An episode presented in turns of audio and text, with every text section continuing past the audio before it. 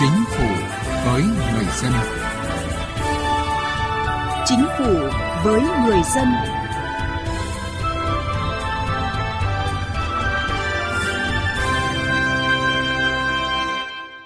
Xin kính chào quý vị và các bạn. Thưa quý vị, chủ trương xây dựng các khu định canh định cư đã tạo điều kiện cho đồng bào dân tộc thiểu số vùng miền núi đặc biệt khó khăn có điều kiện xây dựng và ổn định, cải thiện, phát triển cuộc sống.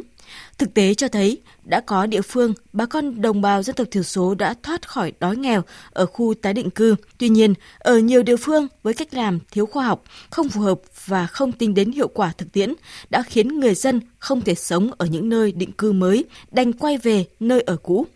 Định cư nhưng chưa định canh, an cư nhưng không lạc nghiệp vẫn là thực tế đòi hỏi cần hoàn thiện về chủ trương chính sách. Đây là chủ đề trong chương trình Chính phủ với người dân hôm nay.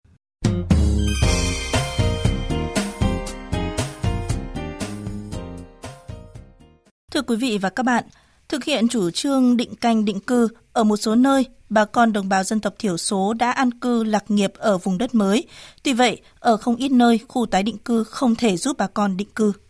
Để xây dựng công trình thủy điện Sơn La, hàng nghìn hộ dân của tỉnh Sơn La đã di dân tái định cư đến vùng đất mới. Sau gần 20 năm, vượt qua nhiều khó khăn ban đầu, đời sống của họ có những thay đổi rõ nét. Cái đói, cái nghèo đã lùi xa. Người dân đang tích cực xây dựng nông thôn mới, tạo nên những bản làng giàu đẹp ở vùng Tây Bắc của Tổ quốc.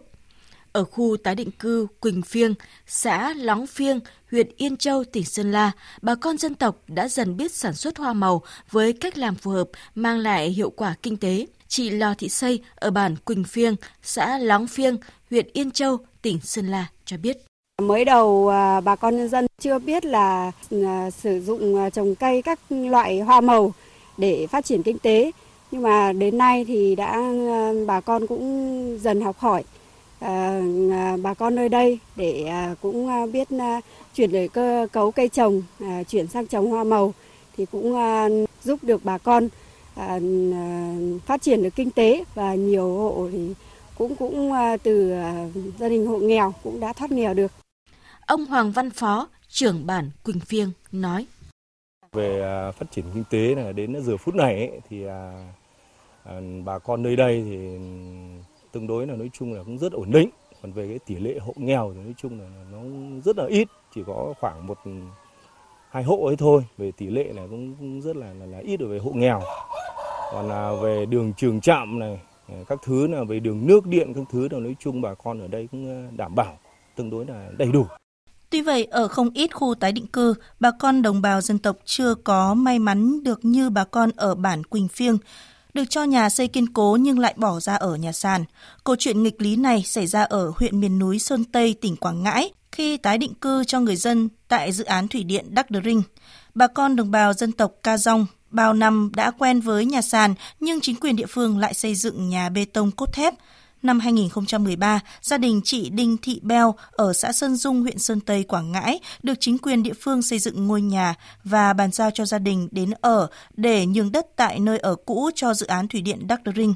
Thế nhưng, chị phải bỏ thêm tiền xây nhà sàn để sinh hoạt. Chừng mình ở đây là quen ở nhà sàn, không quen ở nhà sai anh Đinh Văn Viên ở xã Sơn Liên, huyện Sơn Tây, Quảng Ngãi nói. Xây một cái nhà sai là cho người dân đồng bào đây sống. Lúc đó là um, sống mà kiểu nhà sai cũng định hướng hai lắm, họ nói rất là hợp lý. Cái sao người dân lúc đó đồng bào ai cũng nghe. Nếu mà cho họ có cơ hội dĩ nhiên là sẽ chọn cái nhà sàn. Ông Vàng Seo Pao là một trong những hộ đầu tiên ở vùng lòng hồ Krông Bắc Thượng, xã Cư San, huyện Midrak chuyển đến khu tái định cư số 1, xã Cư E Lang, huyện Eak, tỉnh Đắk Lắk. Ông cho biết, thời gian đầu, số lượng hộ dân đến khu tái định cư nhiều, nhưng nay người đến rất ít. Nguyên nhân chủ yếu liên quan đến việc bố trí đất sản xuất cho bà con. Một số hộ mới chỉ được bố trí đất ở, chưa được bố trí đất sản xuất. Trong khi đó, có hộ được bố trí đất thì lại có người địa phương đến tranh chấp, dẫn đến không dám canh tác.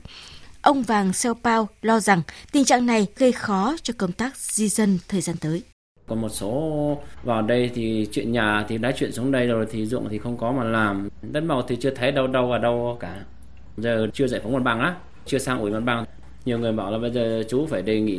ban dự án tỉnh khẩn trương nhưng để sang ủi mặt bằng. để vụ sau có đất mà mà mà làm chứ không như này là tôi không biết sống kiểu gì cả thế Bên cạnh áp lực giải quyết đất ở, đất sản xuất thì nước sinh hoạt cho người dân vùng đồng bào dân tộc thiểu số và miền núi đã và đang là thách thức trong việc thực hiện các mục tiêu phát triển kinh tế xã hội và bảo vệ môi trường tại nhiều địa phương. Cuối năm 2012, nhà nước đầu tư xây dựng hạ tầng khu tái định cư tại Bu Prang 1 và Bu Prang 2 150 hộ dân người Mơ Nông di cư tự do tại xã Quảng Trực được cấp đất, cấp nhà kiên cố và sắp xếp để ổn định cuộc sống trong khu tái định cư. Hạ tầng xuống cấp, đặc biệt là nước sinh hoạt không đủ, nhiều hộ dân đã bỏ khu tái định cư ra ngoài sinh sống. Chị Thị Liêm ở khu tái định cư Bu Prang 1, xã Quảng Trực, huyện Tuy Đức, tỉnh Đắk Nông nói. Mình thì lấy xin nước của chị bên dưới để mà dùng nước nhưng mà cũng không đủ một ngày thì bơm có được hai phi có lúc thì nếu mà hai nhà bơm thì cũng không được một phì nước không vệ sinh lắm nhưng mà không có vẫn phải dùng. Hình ảnh những khu tái định cư được xây dựng kiên cố hay thiếu nước, hạ tầng xuống cấp thiếu đất sản xuất, không tính đến nếp văn hóa của bà con dân tộc thiểu số, thiếu sự quy hoạch bài bản và hướng dẫn sinh kế cho bà con, khiến cho các khu tái định cư dù được đầu tư nhưng không giữ chân được bà con dân tộc. Bà con vẫn muốn quay lại ở nơi cũ, thói quen cũ với cái đói, cái nghèo bám riết.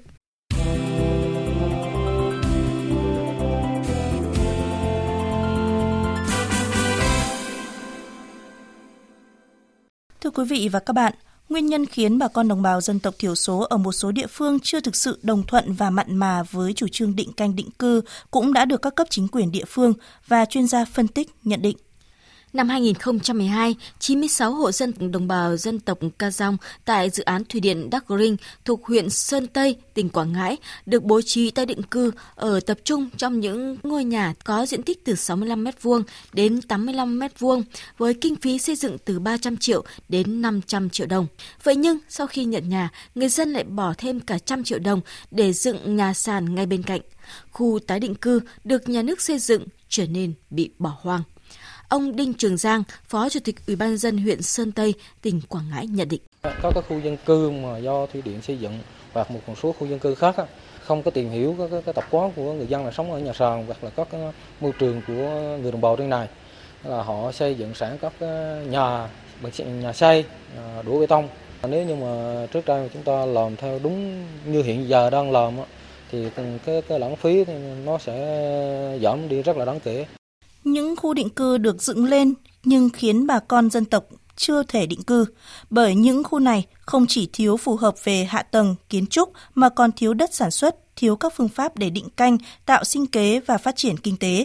Về vấn đề này, giáo sư Đặng Hùng Võ, nguyên Thứ trưởng Bộ Tài nguyên và Môi trường cho rằng tư duy của cái người quản lý, của cái cán bộ nhà nước làm cái nhiệm vụ quản lý này để ra những cái cách thức giải quyết ra giải pháp cụ thể đối với từng vùng miền thì chúng ta làm ngược với các nước. Các nước là nhà nước không có đi làm chuyện này. Nhà nước chỉ đặt ra nhiệm vụ là phải làm gì và cái dự án đó sẽ bỏ tiền ra thuê tư vấn thì chúng ta sẽ thuê được những những tư vấn rất giỏi,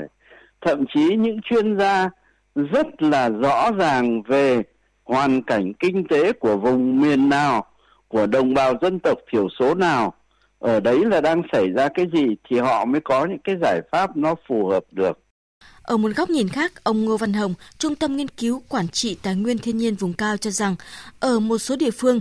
tình trạng tranh chấp, lấn chiếm, vi phạm pháp luật về đất đai có nguồn gốc từ nông lâm trường vẫn chưa được giải quyết triệt để. Công tác thanh tra, kiểm tra, kiểm soát chưa được thực hiện thường xuyên triệt để, chưa phát hiện và xử lý kịp thời các sai phạm trong quản lý sử dụng đất. Đây cũng là nguyên nhân sâu xa khiến bà con đồng bào dân tộc thiểu số chưa thực hiện được việc định canh, định cư nhiều địa phương vẫn hết sức lúng túng trong quá trình quản lý đất đai của các công ty nông lâm nghiệp. Ở chỗ là cái diện tích đất công ty nông lâm nghiệp trả về rồi, thì bây giờ xử lý nó là như thế nào? Bên cạnh đấy thì bây giờ nhiều địa phương có chủ trương là giao lại cho cả công ty nông lâm nghiệp quản lý cả chủ rừng quản lý. Thì có nghĩa là nó thể hiện cái sự rất là lúng túng trong quản lý. Những bất cập liên quan đến công tác định canh, định cư cho đồng bào dân tộc thiểu số cần có giải pháp căn cơ và hữu hiệu hơn.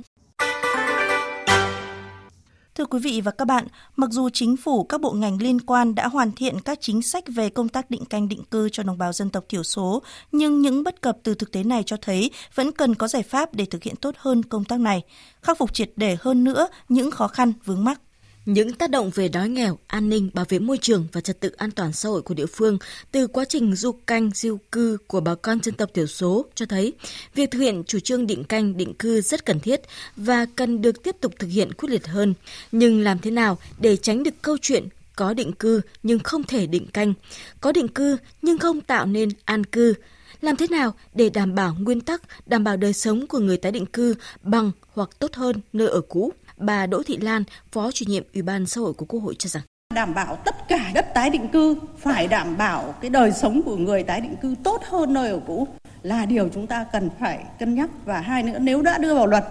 thì tôi đề nghị là thứ nhất là cần phải có một cái quy định nguyên tắc đời sống tốt hơn nơi ở cũ là như thế nào thứ hai nữa là là chúng ta cần có hướng dẫn để thực hiện, để đảm bảo với cái điều mà chúng ta khẳng định đưa vào luật để thuyết phục và nó cũng đảm bảo được cái niềm tin của nhân dân hơn và cũng dễ cho cái người quản lý khi mà thu hồi đất để mà bố trí đất tái định cư. Các chuyên gia nhận định sự chưa hiệu quả của các dự án định canh định cư là các biện pháp tiến hành có nhiều bất cập, trong một số trường hợp là áp đặt duy ý chí, thiếu căn cứ khoa học, gây lãng phí nguồn lực, vẫn còn sự nhận thức chưa đầy đủ trong vấn đề hoạch định chính sách cũng như tổ chức thực hiện. Ngay cả việc xác định đối tượng cụ thể đôi lúc cũng không được rõ ràng nên các biện pháp giải quyết không triệt để định cư chưa gắn liền với định canh, trong thực hiện còn bộc lộ nhược điểm về quy hoạch sử dụng đất, chưa phù hợp với tập quán canh tác, nguyện vọng của cộng đồng tại chỗ. Do vậy, tiềm ẩn nguy cơ đất canh tác bị bán, đổi. Giải quyết tốt vấn đề đất ở, đất sản xuất cho đồng bào dân tộc thiểu số ở những khu tái định cư có tính cốt lõi. Song theo ông Trương Quốc Cần, Viện trưởng Viện Tư vấn Phát triển Kinh tế, Xã hội Nông thôn và Miền núi, thì không phải cứ có đất là đồng bào có cuộc sống tốt hơn, mà quan trọng hơn là đất được giao có đảm bảo điều kiện canh tác, kỹ thuật, không gian văn hóa, thói quen của bà con đồng bào dân tộc hay không. Ông Trương Quốc Cần cho rằng để giải quyết được vấn đề căn cơ hơn, có lẽ cần phải thay đổi cái tư duy về về quy hoạch à, để làm sao đấy nó phản ánh đúng thực trạng và nó phản ánh đầy đủ nguồn đất đai và cái hiện trạng quản lý đất đai đó như thế nào để có cái phân phối một cách phù hợp. Đồng thời cái việc công khai minh bạch thông tin về đất đai cũng giúp cho cái quá trình giả soát quá trình phân phối nó được khách quan thực chất hơn. Cũng tránh những cái vì cái lợi ích cục bộ mà có thể là cái lợi ích của đồng bào nó không được à, đảm bảo trong quá trình mà giả soát hay trong quá trình mà giao đất cũng như quản lý sau này. À, thứ ba nữa là cần một cái cơ chế để cho cộng đồng và cho các tổ chức có thể tham gia được một cách hiệu quả hơn vào trong quá trình giả soát đó. Bên cạnh việc giao đất thì một nhóm giải pháp nữa là đất được giao chỉ hiệu quả khi đồng bào phát triển sinh kế trên chính mảnh đất đó. Tiến sĩ Phạm Quang Tú, Phó Giám đốc Quốc gia Tổ chức Oxfam tại Việt Nam đề nghị. Giải quyết đất sản xuất cho đồng bào không chỉ là giải quyết đất một cách trực tiếp mà sẽ phải bằng những cái biện pháp khác thông qua các hoạt động dạy nghề, thông qua các hoạt động tín dụng, thúc đẩy các hoạt động phi nông nghiệp, thay đổi chất lượng sản xuất ở các cái vùng đồng bào đặc biệt là trong các hoạt động sản xuất nông nghiệp thì cũng góp phần à, giải quyết những vấn đề đất đai cho đồng bào khi mà người ta tập trung vào sản xuất. Ông Phạm Quang Tú cũng nhấn mạnh cùng với sự đầu tư về chính sách cơ chế nguồn lực của nhà nước, huy động sự tham gia của các tổ chức xã hội và xã hội tìm ra những cách làm mới sáng tạo, áp dụng thí điểm các mô hình từ đó đưa ra bài học tốt để các chính sách của nhà nước thực hiện và lan tỏa tốt hơn. Bên cạnh các giải pháp vừa nêu, Quá trình thực hiện cần gắn liền với kiểm tra giám sát để sớm phát hiện khó khăn vướng mắc. Từ đó, hiệu quả của công tác định canh, định cư cho đồng bào dân tộc thiểu số nói riêng và công tác giảm nghèo nói chung mới đi vào chiều sâu. Đồng thời, cũng cần đưa việc thực hiện chính sách định cư, định canh thành tiêu chí đánh giá năng lực điều hành của chính quyền các cấp địa phương, lấy đó tạo động lực để chính quyền và người đứng đầu chính quyền địa phương quan tâm đưa việc thực hiện chính sách này đi vào thực chất. Thưa quý vị và các bạn, nội dung về việc thực hiện các chính sách định canh định cư cho đồng bào dân tộc thiểu số đã kết thúc chương trình Chính phủ với người dân hôm nay. Chương trình do biên tập viên Vân Hồng biên soạn. Cảm ơn quý vị và các bạn đã quan tâm theo dõi.